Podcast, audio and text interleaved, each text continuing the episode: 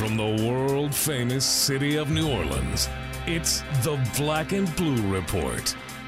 Starring Sean Kelly, producer Dan, D Dub and the Black and Blue Orchestra, Yeah.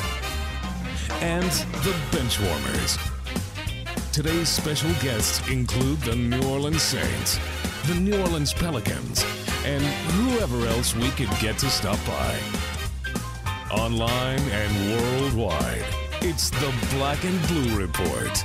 Live, sort of, from Studio B, here's Sean Kelly. How goes it? Tuesday edition of the Black and Blue Report. Hope this finds you well. And greetings today again from San Francisco, California. Sean Kelly with you as we get set for Pelicans basketball tonight. They'll take on the Golden State Warriors. That's a 9:30 tip-off. So we're getting our day kind of started early here with you on Black and Blue Report, and our show uh, coming to you from the uh, friendly confines of my hotel room in San Francisco. Producer Dan's in Studio B back in New Orleans, helping us get it all together today, and we've got a, a great show for you today. Uh, Ross Tucker, uh, former NFL player, now uh, kind of a NFL media util- uh, utility guy, really. He's all over the place. He gives us coverage on Sirius XM, uh, NFL radio. He's got a podcast at SportsUSA.com. He also is uh, calling games on a national level, writing for the Sporting News, and a whole lot more. Well, he was at the uh, Saints game this past Sunday, so I want to get his thoughts about that and uh, kind of help us paint the picture in the NFL with uh, two weeks to go. So, Ross Tucker with us today on the Black and Blue Report. Then a real special treat, uh, Rosie Napravnik, who uh, is a uh, world class jockey. She, uh, spends her time in New Orleans uh, during the fairground season. Uh, she and her husband both have now bought a home in New Orleans. We'll uh, talk to her about what she likes about living here, working here, and uh, and her great 2013. She is the first woman ever to ride in all three of the Triple Crown races in the same year. That's all been a part of a very fantastic 2013 for Rosie Napravnik. Um, and so I'm really anxious to talk to her today. Then we'll turn our attention to the Pelicans a little bit later on in the show. We uh, we get the uh, general manager today. Dell Demps will stop by. He's with me out here in Sacra- uh, San Francisco, and uh, Joel Meyers too, who will have the uh, call on Fox Sports New Orleans tonight. Television covers not only tonight and to, but then again tomorrow night at the Los Angeles Clippers. So we have a very busy show. A good Tuesday from the road for you. Speaking of the road, yesterday the Pelicans practiced at the world famous Olympic Club, and uh, while did, they did that, I got some work done and enjoyed uh, the city a little bit. We had a nice group dinner last night uh, at a place called the Original Joe's, uh, which if you've been out here before, you've probably heard all about that place. It's kind of in the North Beach area, uh, which is kind of the Italian section of town. Uh, great, great weather. It's been a good visit so far. Now we just need to get a win tonight for the Pelicans, even up this road trip and get back over the 500 mark. We'll do so tonight against a Warriors team that's trying to figure themselves out a little bit. So, could be a very good matchup tonight. And um, uh, I'll be curious when I go to shoot around later today. What is the latest on Anthony Davis and uh, Tyreke Evans both? As uh, the Pelicans certainly do need those guys back and in a hurry with this uh, tough, tough schedule this week. So a lot going on. Glad you're with us. Don't forget to help us spread the word uh, if you don't mind. You can get the Black and Blue Report now a number of different ways. It's free to you on iTunes, and if you hit the subscribe button, it'll download to your mobile device for you each day as the show comes up sometime afternoon central and is there uh, for you at any point. We call it No Appointment Radio. Of course, it's uh, always available on your desktop at NewOrleansSaints.com and Pelicans.com and on the two team apps. Both fantastic tools the Saints app and the Pelicans app available for your Apple and Android devices. All right, so coming up, Ross Tucker to talk the NFL in just a moment, Rosie Napravnik, Dell Demps, and Joel Meyers today. You can always follow the show on Twitter at Black Blue Report or at Sean Kelly Live. That's my personal Twitter account, and I'll have some stuff for you later on today regarding the Pelicans uh, from that vantage point. Stay tuned. We've got a lot to cover, and we don't want you to go anywhere. Okay, you've just been told you have a serious heart issue congestive heart failure, a valve problem, a complex rhythm disorder. Now what? At Ochsner, we suggest you take a moment and do some research. When you do, you'll find Ochsner Medical Center has the only heart program in the region ranked among the nation's best by U.S. News and World Report.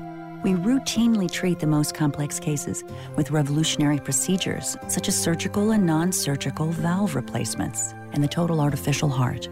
And we have the largest, most comprehensive program for treating arrhythmias in the Gulf South, offering options not available elsewhere in the region. At the end of the day, the most important thing to hear is I just saw your test results and they look great. No problems. leading edge care. Just one more reason to choose an Ochsner affiliated physician. For an appointment, visit ochsner.org or call 1 866 Ochsner. That's O C H S N E R. Ochsner. Healthcare with peace of mind. Welcome back to the Black and Blue Report, coming to you from San Francisco today. I'm not sure where Ross Tucker is, but uh, he's been gracious enough to join us on this uh, Tuesday program.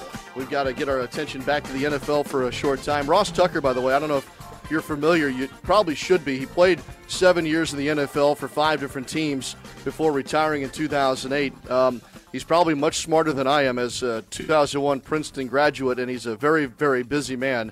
Um, I want to ask him here shortly about the Ross Tucker Football Podcast, which you can find at sportsusamedia.com. Um, but he's also involved with SiriusXM NFL Radio, Pro Football Talk of the NBC Sports Network, and a whole lot more, including calling games, which he did this past Sunday when the Rams uh, took down the New Orleans Saints in St. Louis. Ross, good morning. Uh, where where do we find you today?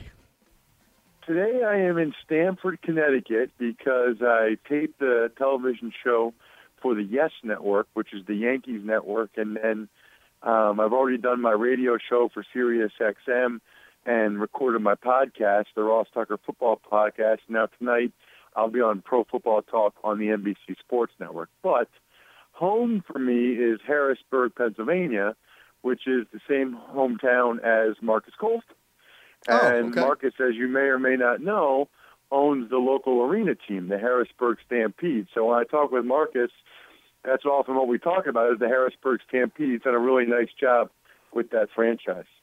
You know, he is one of the coolest guys I have met now in covering the NFL. The Quiet Storm. That guy gets it done on the field and is a perfect gentleman otherwise and is somewhat elusive because he's not a big talker at all. Um, I don't know what your relationship is like with him, but he's one that I, I seemingly always want to tip the cap to and just tell him nice job and, and allow him to um, keep his, uh, his uh, anonymity as far as interviews and everything else goes. Yeah, you know, I just met him this year. I'm actually from Reading, PA. I just met him this year. I went up to him. I said, "Hey, I'm living in Harrisburg now," and told him my deal. And I knew that he owned, owned the local arena team. And you're right, he is kind of a soft-spoken guy. He is a very smart guy, and he's done some great things with that Arena Two team in the Harrisburg area. And I just, I I think he's the most underrated, underappreciated receiver of this generation. You look at how consistent he's been you know, six of his first seven years, he's gotten over a thousand yards. Only seven receivers in the history of the NFL have ever done that. I think he's third in touchdowns with 62 since he came into the league. I mean, he's just he's had a tremendous career, but because he's not a diva, because he doesn't do those type of things, I think he doesn't get really the credit he deserves.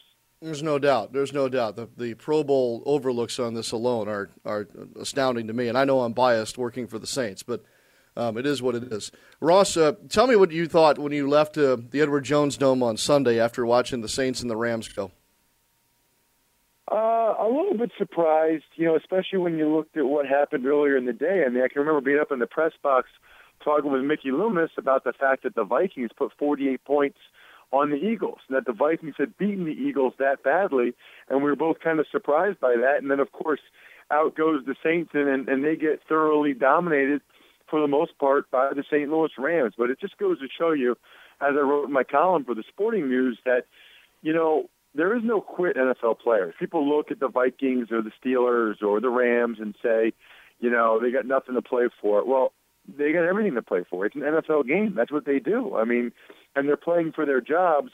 And I thought the Rams really match up well with the Saints because what the Saints' issues are issues that the Rams can make the most of, and that is offensive line pass protection. In particular, Charles Brown is a below average left tackle. Robert Quinn is as good of a pass rusher as there is in the NFL right now. They obviously more than had their hands full with Quinn. He made a huge difference in the game.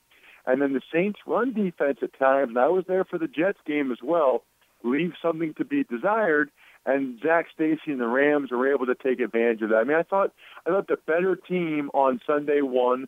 The Rams won because they deserved to win. They had a better plan and they executed it.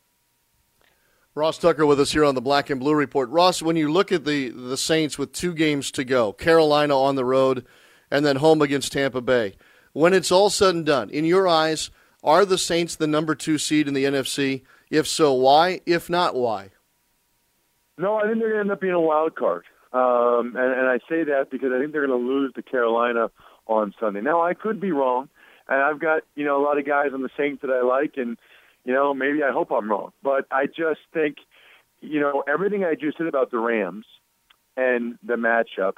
I kind of feel that way about the Panthers as well. I'm not exactly sure what happened on Sunday night last week when Carolina came to town and the Saints thrashed them. But I do think that for whatever reason, the Saints they just don't play as well on the road. I think Carolina and that defensive line is going to get after Charles Brown and the Saints offensive line. I think Carolina will do a better job running the football this time around. As long as they don't give up that big quarter and don't get behind and have to throw the ball, I think Carolina gets the win. Now, I wouldn't be surprised if the Saints bounce back. They normally do. But when they normally bounce back, it's usually back at home, you know, because you don't usually play back-to-back away games like they're playing. So I'm going to take Carolina to, to win a close one. Wouldn't be surprised if they went the other way, but because of that, I think Carolina beats the Atlanta Falcons in Week 17, and Carolina, seemingly out of nowhere, five or six weeks ago, wins the NFC South. Wow, wow. If we take Carolina, the Saints, Seattle, and I guess maybe San Francisco too, um, would those be the top four going into the, the, into the tournament on the NFC side? Is there anybody that I'm missing that will jump in there and have some say in this thing? No, I think those are are clearly the four best teams. That, I, you know, whoever wins the NFC North, whoever wins the NFC East, I think they'll be underdogs in the first round home playoff game against the NFC West runner-up and the NFC South runner-up, whoever that ends up being. Which is kind of amazing, isn't it? That there's that much of a difference between you know, it might just be a game between the Carolina Panthers and New Orleans Saints, and that is a bye and a second round home game versus having to win three straight games on the road, which I think is very, very difficult to do. That's why that loss to the Rams was so critical for the Saints, but they can make up for it if they can beat Carolina on Sunday. Yep, and then take care of business against Tampa Bay. I agree. Hey, Ross, before I let you go, let me flip you over to the AFC side for just a second. That's one I just can't get my arms around. You know, I've been kind of in that, that, that boat of Denver's the team and everybody else in the AFC. I'm not so sure anymore. Um, is there a favorite now in the AFC, or is it just a complete mess with two weeks to go? I think it's still the Broncos are the favorite, but I don't think they're overwhelming favorites. I think there are teams that can beat them on any given day, but they'd have to play very well. You know, Kansas City, the way they're playing offensively, maybe they could do it. If Andy Dalton has a good day, I think the Bengals could do it, but that's obviously a big if. Maybe even the Ravens, just because they're not intimidated, they're not afraid. They've shown they can do it before. But again, I believe the Broncos will have the number one seed. I think the Broncos you know, will win those two home playoff games and we'll get to the Super Bowl. But it's not going to be easy because their defense is far, far from dominant. So especially if the Chiefs' defense can get back to how they were playing earlier, that they could give the Broncos a lot of trouble. Plus, it's hard to beat the same team three times in one year. Yeah, there's no doubt about that. Ross Tucker, our guest here on the uh, Black and Blue Report. Hey, Ross, are you uh, heavily involved in the uh, Twitter uh, world? And if so, how can folks follow you? I'm sure there's good stuff on that. I am. I am at Ross Tucker NFL. I really enjoy Twitter. Uh, I don't understand people that aren't on Twitter. It's you know people. Some people think it's Sean. It's still. Oh yeah, you, I don't really care what you had for breakfast. Twitter is the best information source out there. Period, and it's not a close second. It's so efficient to know what's going on. So yeah, I'm all over it at Ross Tucker NFL. That's where I'll drop my uh, my one-liners a couple times a day. Well, good. I'm going to follow you starting today. Uh, there's no doubt. When I when I, I found that when I follow the right people, it's like an instant news wire for me. So I love it. I love it. Um, I will be doing that today, and I'll also be checking out the Ross Tucker Football Podcast, which uh, can be found at SportsUSAMedia.com. Hey, as far as Sirius, uh, Sirius XM NFL Radio, which is a fantastic channel, Ross, what time of the day do we find you there? I'm on by myself every morning, 6 to 7 a.m and then uh, Thursdays and some other days I'm on from 7 to 11 a.m. And I can tell you, a lot of coaches listen. I was talking to Aaron Kromer in Chicago, and he said, and you would know it better than I, but he said that I got him across that bridge uh, many times when he was in New Orleans. I don't even know what bridge he's talking about. I'm sure you do, but he listens to me while he drives over the bridge early in the morning. Yep, that's the Causeway Bridge, and I drive it every day as well. It's 24 miles over water, and satellite radio is fantastic for that drive.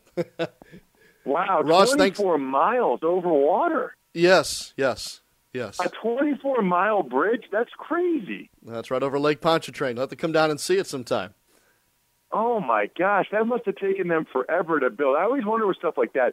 What's the first thing you do? Like, where's where's the first nail you put in, or the first brick you lay down? You know. You know, it's funny. Start? I was we were flying from Denver the other night, and we were flying over the ski resorts on our way to San Francisco, and uh, and I was looking down, and I'm thinking, okay, kind of. You and I think the same way on this. I'm looking at it, going, okay, how did they get electricity out to these remote mountain spots, you know, what's the first thing you do, and how long does it take? That's a great. That's a great point. People that yep. are way smarter than I am. I just well, talk about you're, football. You're not. You're not kidding. Hey, I hope you'll come back and talk football with us again, and maybe we'll learn more about the Causeway Bridge next time you come on too. Sounds great. My pleasure. Anytime. All right, Ross Tucker at Ross Tucker NFL on Twitter. Fantastic job, Ross, and uh, we'll look forward to uh, what you've got for us on XM, Sirius XM, coming up later in the week. All right, when we come back, we're going to jump into a conversation with uh, Rosie Napravnik. She is uh, running right now at the fairgrounds in New Orleans. Uh, she is a world class jockey and a giant now in that sport at the young age of 25. We get the uh, pres- her presence today on the Black and Blue Report.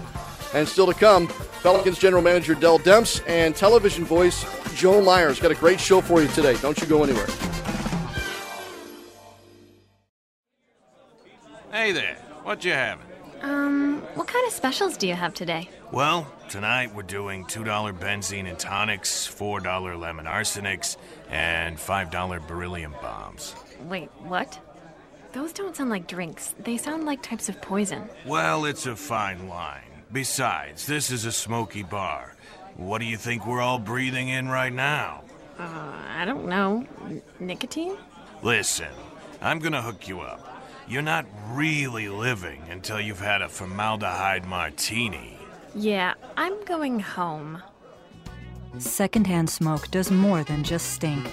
It costs Louisiana thousands of lives and contains dozens of harmful chemicals that lead to things like emphysema, heart disease, and lung cancer.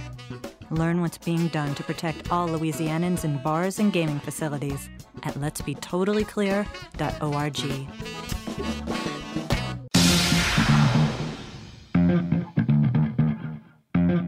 Welcome back to the Black and Blue Report. Our next guest is a giant in the world of thoroughbred horse racing. She makes her home now in New Orleans this time of year, but you've seen her all over the country, if not the world, uh, riding the uh, the mounts that are in the biggest races, including the Triple Crown this past year. All three of those. That's Rosie Napravnik. Um, Anna Rose Napravnik, I guess, is the full name, right, Rosie? That is my my proper name is Anna Rose. Yes. You know, I was uh, when I was researching, trying to, to get my arms around the great things that you've done here in your young career. I was fascinated by the story, and you tell me if this is right or wrong. That when you first started in this, um, you wanted to go by AR. Is that correct? Yeah. Well, it was actually um, uh, Dickie Small, who is uh, the trainer that started me out and a mentor of mine that uh, made the suggestion. He's known for uh, starting out female jockeys, and um, I was actually with him when he went to make the entry for my first race ever, and he said, oh, "What name are we going to use?" And I said, "Well, um, well, gee, I don't know, my name, you know." And he said, "No, we can't. We can't use your name because you don't want anybody to know that you're a girl." So he said, "We'll just use your initials," and so that's how that started. And it, it wasn't. It was just, you know, for me, it was just I was just doing what boss said, and I didn't realize that it probably, uh, it definitely served its purpose doing it that way. Rosie Napravnik. Uh, and, and, if you don't mind, and, and, of course my wife would really, she'd be upset if I did this, but if I can give your particulars here, it's not often that I would ask a, a lady how much she weighs, but um, at five foot two and about 113 pounds and 25 years of age, uh, Rosie, you're a you're a, um, a, a small package of dynamite here in a world where there are large animals uh, running around that track. Um, and I know most jockeys are of a smaller nature, but Um, that seems awfully intimidating to me. How did you how did you get the toughness to be a, a part of such a physical sport? Uh, well, you know, I I've been around horses my entire life, and um, you know, I started riding when I was extremely young. I was probably four when I started competing in um, in shows, you know, on my little tiny pony. Um, so just you know, growing up with them from the very beginning, you know, kind of takes out the intimidation of the animal itself. Um, but uh, you know, I also grew up with an older brother and and competed in co-ed sports, and so that was always, you know, I always wanted to be able to keep up with my brother and do everything that he could do, and I never wanted anybody to ever give me any breaks. So, uh, you know, it, it just all came together, and I happened to be in just the perfect career for for an attitude like that. Your 2013's been pretty good, hasn't it? It's been a very good year. When you look back now as becoming the first female jockey to to ride in all three of the Triple Crown races in the same year, do you do you find yourself to be a bit of a, a pioneer, I guess, for women in horse racing? You know what? I, I really don't at all. I mean, there was there have been many many female jockeys before me um some some that people might know the names of and and many that uh people wouldn't know the names of um that really opened the doors for for my generation of female jockeys um you know in my career I certainly didn't have to go through many of the hardships um that that they did in in the first and second generations of female jockeys over 1,100 starts this year, Rosie. You've won 254 times. I haven't even mentioned the numbers of second and third. But uh, each time you win, which includes, I think, a couple of them this past weekend at the fairgrounds, um, does it ever get ho hum when you finish first? Absolutely not. There's one thing about this game is winning never gets old, and that's probably what keeps us all going because it's very demanding and it's um, it's not ever easy, and there's a lot of ups and downs. But winning is definitely what keeps us going. It never gets old. Tell me about running at the fairgrounds this time of year in New Orleans. Why why here for your winter home? I guess. Well, I came down here. Um, I guess it was 2010 or yeah, 2010.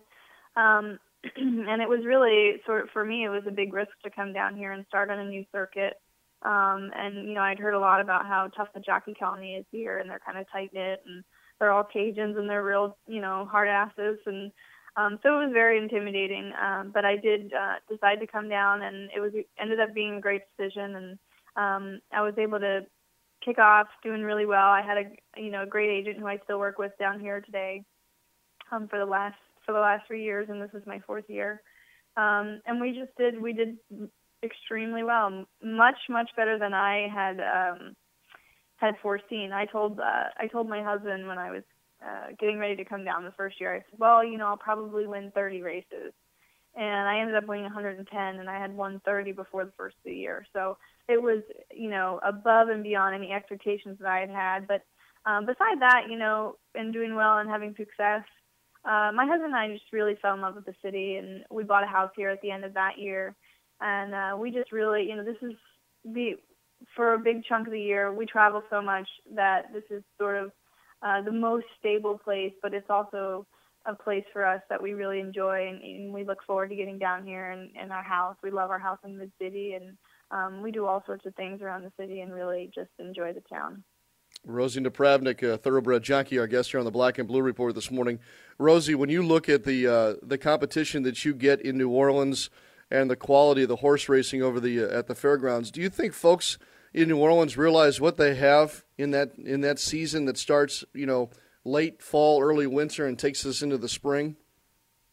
I hope. I certainly hope they do. I mean, there's a lot of history that's gone through the fairgrounds, and I probably don't even have enough appreciation for it because I'm, you know, I'm sort of uh, a baby in the sport. But um, you know, there's a lot of great, great riders here, and and that have been here in the past, and we have uh, a lot of good good horse racing here. Good horses come through, and we have the Triple Crown prep races, which is extremely exciting. And um, you know, a lot of Mylute was a horse that I rode here last year in the fairgrounds, and went on to finish fifth in the Kentucky Derby and third in the Preakness. So, I mean, you get a lot of really quality, and it's it's very exciting. I mean, if you don't realize uh, what you're watching, then you'll realize it. You know, at Derby time when when all these horses are, oh my God, I saw that horse at the fairgrounds. You know. Um, so it's, it's really exciting, um, and it's great to be in a in a place where I get to be a part of that. Mylute was uh, very good to you this uh, this past year. Uh, as you mentioned, it took you to the Triple Crown races. Have you had a favorite over the years, Rosie? I, you know, I think what professionally since about 05, right? It, in that time, has there been a particular horse that you've uh, become more fond of, or that seem to have a better connection with you than any other? You know, I would say my favorite horse that I've ridden is Believe You Can, who I won the Fairgrounds Oaks on um, the year before last. Um, and uh, she's just a horse that she just has a, a, a great personality. She's a horse that you know whether I'm getting on her for training in the morning or getting on her in the afternoon, um, I just have this real excitement, and it, I almost get giddy about riding her. She just you know. I guess we just had some sort of connection, and and you know, doing as well as we did together didn't hurt anything. So she's probably one of my most special horses that I've ridden. Rosie, on this show, we talk about injuries all the time to NBA guys, NFL guys, and whatnot. I, I would imagine your list is pretty uh, pretty impressive as far as bumps, bruises, and otherwise. Yeah, um, I could consider myself unlucky and also consider myself very lucky um, with my injuries. I've had quite a few and probably um, more than usual in, in the short amount of time of my career. Um, I've had five five major incidents uh, accidents. Uh, I broke my my collarbone, my uh, thoracic spine, uh, my left arm. I broke twice in two separate um, incidents, and I broke my leg um, uh, pretty seriously uh, back in 2008. So um, I say unlucky because I've had quite a few injuries, and I say lucky because broken bones heal. And uh, you know, when we're out there uh, in a in a group of 10 or so horses going 40 miles an hour, um, you could do a lot worse than breaking a bone. How, how is your husband not an emotional wreck every time that gate opens?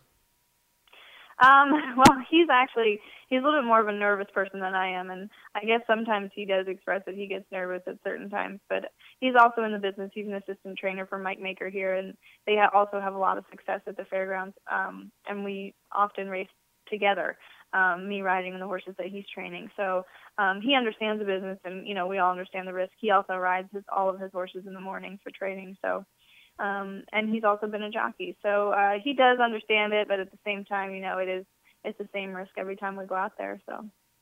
Rosie, one more thing before I let you go. This has been a real treat to have you on the show, but. Um, you know, you did you did do one thing very well in um, kind of acclimating yourself to living in New Orleans, and that's becoming a fan of the New Orleans Saints.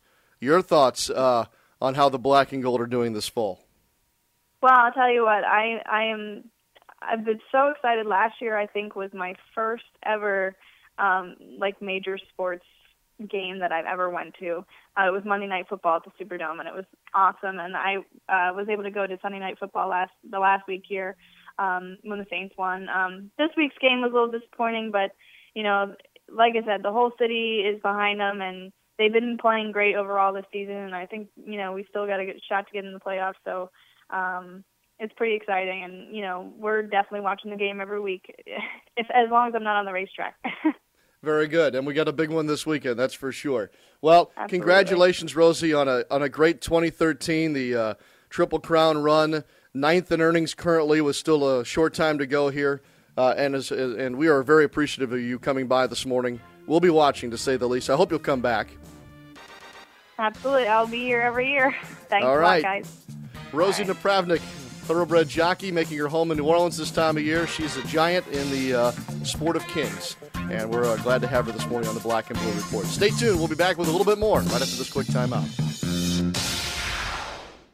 Are you ready for healthcare reform? At Blue Cross, we're ready to help. Learn all you can about healthcare reform at bcbsla.com/reform. Here you'll find information on tax credits, health insurance options, answers to frequently asked questions, and a handy checklist to help you prepare. Visit us today at bcbsla.com/reform and get ready. Blue Cross and Blue Shield of Louisiana is an independent licensee of the Blue Cross and Blue Shield Association and is incorporated as Louisiana Health Service and Indemnity Company. Basketball fans of all ages, NBA All Star 2014 is coming to New Orleans and tips off with four days of wall to wall basketball action. February 13th through 16th, NBA All Star Jam Session transforms the New Orleans Ernest M. Morial Convention Center into 40 interactive activities, providing fans an authentic NBA experience where they can test their skills, score free autographs from NBA stars, and pick up the hottest NBA All Star merchandise. Jam Session is your family's ticket to everything NBA All Star. Tickets start at $10. Buy yours today at NBAEvents.com. Follow us on Twitter at Black Blue Report. Welcome back to our show from San Francisco. As promised, the uh, Pelicans general manager Dell Demps joins us here uh, on the road. Dell, first of all, good to see you. You've been you've been out and about a little bit. I haven't seen you in a, gosh, it seems over a week probably. Yeah, I've been doing a little scouting. Um, you know, we're always looking at opportunities for the team, and so I, I actually went on a European trip and did a little scouting over there and checking out some college games as well. Where, are they on their calendar over there as far as the European leagues go? They're pretty much similar to us. You know, they line up. You know, their their season. They start a little bit earlier than us. You know, we start November. They start pretty much in um, October. But you know, we're pretty close when you get back here to see this team now on this road trip, it, it seems like as far as the, the general manager's calendar on the NBA side, uh, this is kind of a busy time, isn't it? Can you can you help? I think some fans are confused about what December fifteenth meant and and some of those different things as far as what you're able to do or not do as a general manager. Well, December fifteenth is a key date because um, most free agents that sign contracts in the summer um, are eligible to be traded on December fifteenth, and so sometimes when teams are looking for trades, um, they want to maximize their opportunity in all the available players. And, you know, I would say about 95% of them become available on December 15th. A few of them have until January 15th, but there's only like a handful of those guys. Mm-hmm. And then, isn't there a date on the 19th as well that comes up that has some impact? Because everybody wanted to talk about the Asik window or whatever that was, and but it seemed hard to explain to folks what, what exactly Houston was trying to do or not do with this quote unquote window. Yeah, well, what happens is um, if you trade a player and he comes on your team, there's a myth that you can't trade him for 60 days. Um, you can still trade him, but what you can do is if you get another, you can't aggregate a player, meaning combine him in a trade with somebody else for 60 days. Mm-hmm. And so the 19th is that date that you, if you get a player, you can combine his salary to match up with another player's. But you know, you can trade a guy one day and then trade him one for one or one and he matches up with two, um, two or three days later.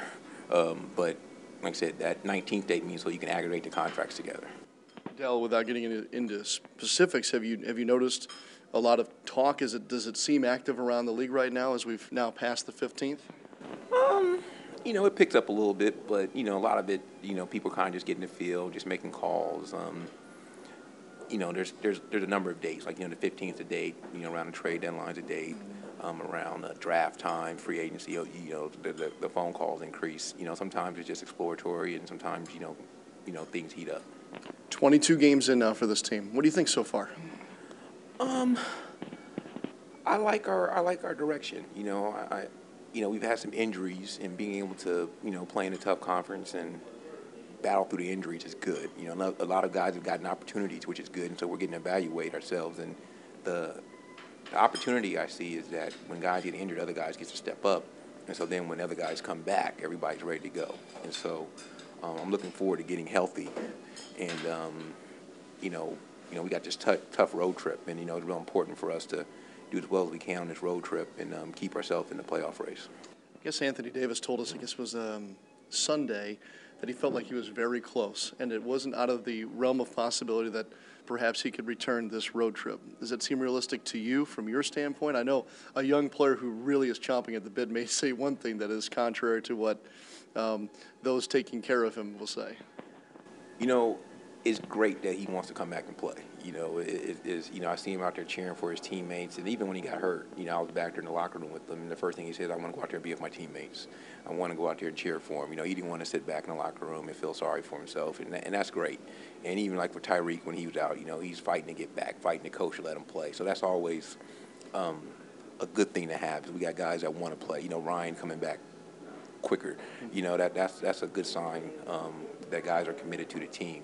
Um, obviously, we got to be smart. You know, we got to listen to the doctors, and you know, we don't want to do something in the short term that's going to negatively affect the long term. So we'll be smart about it. And um, but you know, a lot of time guys know their body. Oh, is he close in your eyes? well, I mean, I don't want to get you. I'll, I'll wait till we talk to the doctors. you know, we have a number of dates that you know he sees the doctor and gets examined, and you know, so far, you know, he is ahead of track, and so, but you know, we'll see. Dell, when you uh, when you look at what you did with regard to your backcourt, getting Eric Gordon back, obviously at full health, that, that's proven to be what we all thought it would be. But the Jrue Holiday trade situation, in gaining Holiday and what he's meant to this team, is this exactly what you had envisioned as far as how he changes the dynamic of each end of the floor?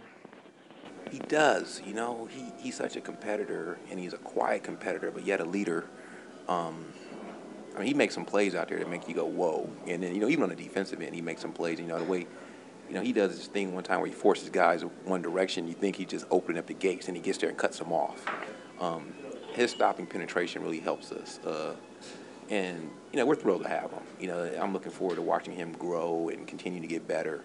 Um, but, yeah, we're, we're very happy with him. There was a lot of talk last week, um, rumblings, I should say, about the young man that you have currently playing in the D League, that you hold his NBA rights. Um, what does that mean as far as holding his NBA rights? How long do you have Pierre's NBA rights? And um, is it like baseball a little bit that you can call him up and down, or how does that work? Well, you know, when we drafted Pierre last year, um, we thought that he needed a little more time to mature mm-hmm. and, um, you know, learn the pro game a little bit. And originally he was going to go overseas, and he did. And he ended up coming back and playing in the D League, and he's playing well. Um, you know, we're monitoring his progress. Um, we're thrilled that he's playing well. And, you know, sometimes these things, um, you know, sometimes, you know, when a guy plays well, teams think he should automatically get called up. Um, and that's not the case. You know, I think it's one of the things when the team needs you. And, you know, the original plan was to wait and reevaluate everything after um, a year. But, you know, we're going to look into it. You know, we're going to make the, the right decision. You know, we're fully aware of what he's doing. We're monitoring him. And, uh, you know, we're thrilled that he's playing well. Dell, when you look at uh, how things have stacked up here through the first quarter of the season with regard to the Western Conference versus the Eastern Conference, it seems so weighted toward the West right now. Does that surprise you a little bit as how, how much disparity there is between the two different conferences right now? Yeah, you know, sometimes you wonder if it's coincidence or, you know, teams are just in different stages and, um, you know, it's, it's it, it is something that makes you, you know, scratch your head a little bit, but, you know, there, I still think that, you know, there's good teams in both conferences. Do you sometimes sit back and wonder what what would my uh, team that I've built here look like if we were playing more in the East than the West? Gosh, you, you can you can make some brilliant moves. You can develop young talent, and, and in the West right now, you can almost get swallowed up by other teams doing very good things as well. Yeah, you know, you scratch your head on those thoughts, but I try to stay away from them. I try to just stay in what's real, and you know, we, we got to just look at what's in front of us and what's real. And so we can't worry about the rules and those things. But, you know, the one thing is we're going to know how good we are. You know, we're, we're, we, we, we're arguably in the toughest division. So we're going to play San Antonio four times. We're going to play Houston four times and Memphis and Dallas. And, you know, we're, we're going to know how good we are. And so I'm, I'm excited about that. You know, there's not going to be any false, you know, false, you know, representation of how we are you, you and Monty and, and everyone has been building kind of the program now for a while, and it, seems like as we've talked over the last couple of years, there have been different things to measure progress by, whether it be particular player development, um, keeping the core, and growing them. Do you turn the corner at some point here to where uh, the, the measurements become more about wins and losses, or how, how does that progression go as far as where you take from the the subtle measurements to more outward appearances, I guess is what I'm getting at. You know, growth is obviously the biggest thing, and obviously wins and losses is an indicator of that. But sometimes it's how you win. You know, when you're healthy, when you're not healthy, and you know, we feel good about we feel good about our core. Um, we definitely want this group to grow together, and you know, at the same time, we're going to still keep trying to add to it because you know, like I said, the West is so loaded. You have to. You know, you know, good teams are becoming great. And you know, you can't just be good. You got to be close to great to make it in the West. And so, you know, we got to. We're that, that's our goal. You know, we're going to keep pushing for it.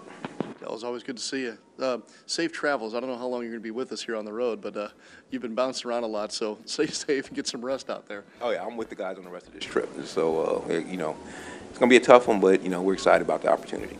Pelicans general manager Dell Demps with us here on the Black and Blue Report. This Tuesday show continues.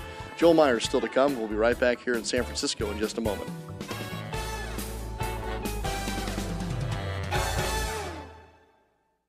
Make the holiday season extra special for your favorite sports fan by giving the gift of Pelicans basketball. The Pelicans holiday plan, presented by Austin Steakhouse, is the perfect stocking stuffer. With packages starting as low as $45, you can choose any five games, including the Heat, Thunder, and Clippers. Plus, with every holiday plan purchase, you'll receive a free $25 Austin Steakhouse gift card. Call 525 Hoop or visit pelicans.com to get your holiday plan today.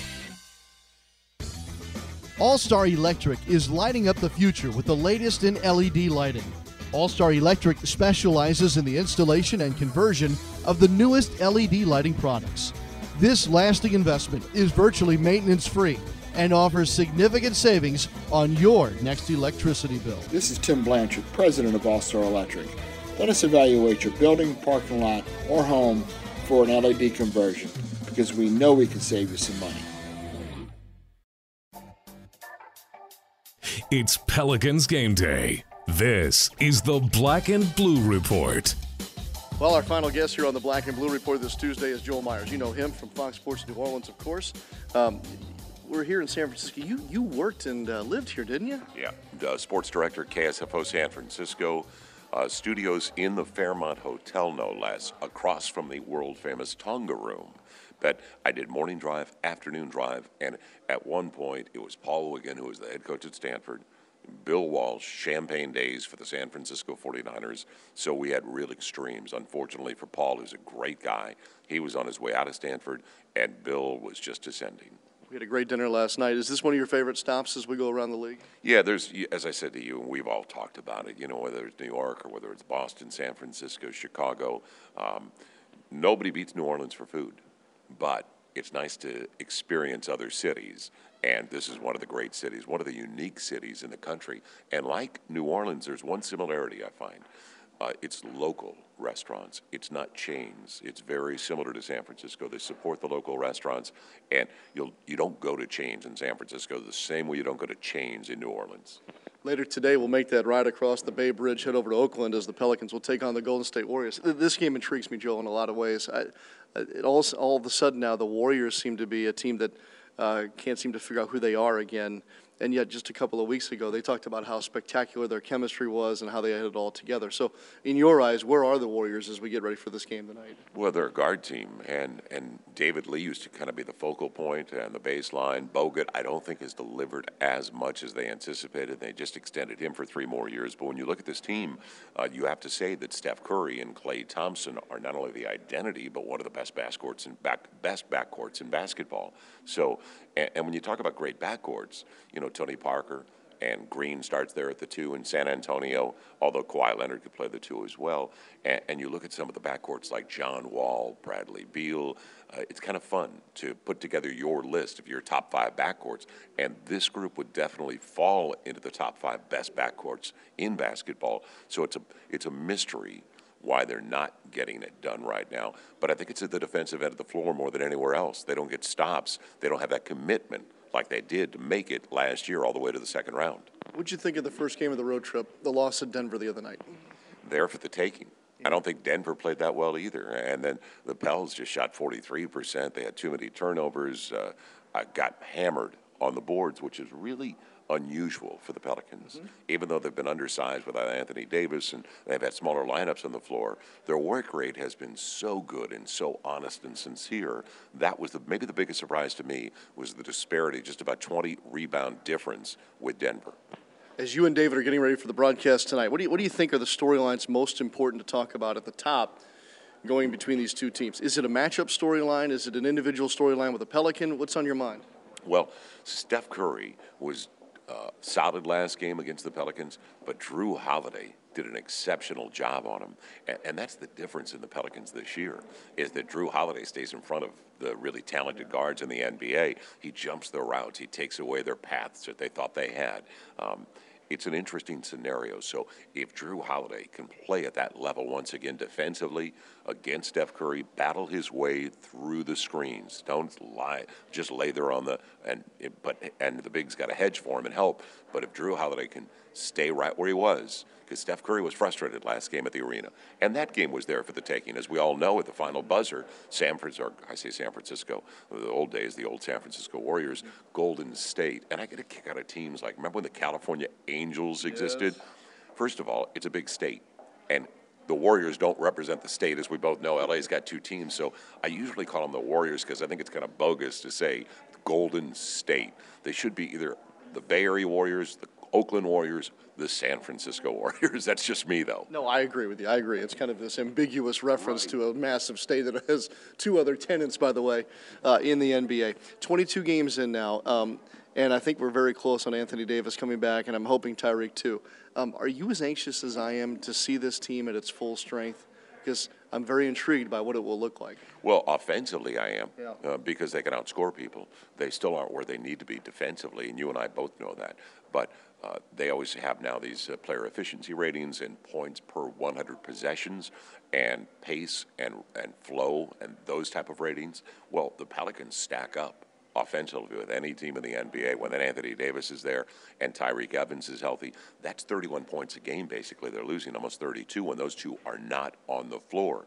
So they can stack up when those two come back offensively. What they have to do is, and they're not going to be great defensively. Uh, that's a misnomer. They're not built that way right now. They've got a uh, Jrue Holiday can play D. Mm-hmm. He's a great cover, yep. and they will get better because he's staying in front of point guards. But they have to just outscore people at this point so far after the first 22 games. I think we found that out. Good stuff. Have a great call tonight. Thank you. Joel Meyers with us here on the Black and Blue Report. That'll pretty much wrap up today's show from the fabulous Ritz Carlton in San Francisco. Again, Joel will be on the air tonight with David on Fox Sports New Orleans. That's a 7:30 tip-off time uh, locally here, 9:30 for you all back in the Central Time Zone, and then I'll have the call on the radio tomorrow. David Wesley on the program. Uh, Daniel Sallerson will be helping us out as the uh, Pelicans make their way to Los Angeles. We have a back-to-back, and so Daniel will anchor our coverage uh, tomorrow from the uh, Studio B facility at Airline Drive, and we've got a whole lot more. We'll have post-game reaction to tonight's ball game as well. All right, our thanks today to Dell Demps, Joel Meyers, of course, Rosie Napravnik, Ross Tucker. We had a great show today on this Tuesday. Thanks for joining us. We'll see you right back here tomorrow on the Black and Blue Report. Thanks for listening to this edition of the Black and Blue Report. If all goes well, we'll be back tomorrow. Tune in each weekday at 12 p.m. or at your convenience exclusively online at NewOrleansSaints.com and Pelicans.com. Follow your teams direct from the source, the Black and Blue Report.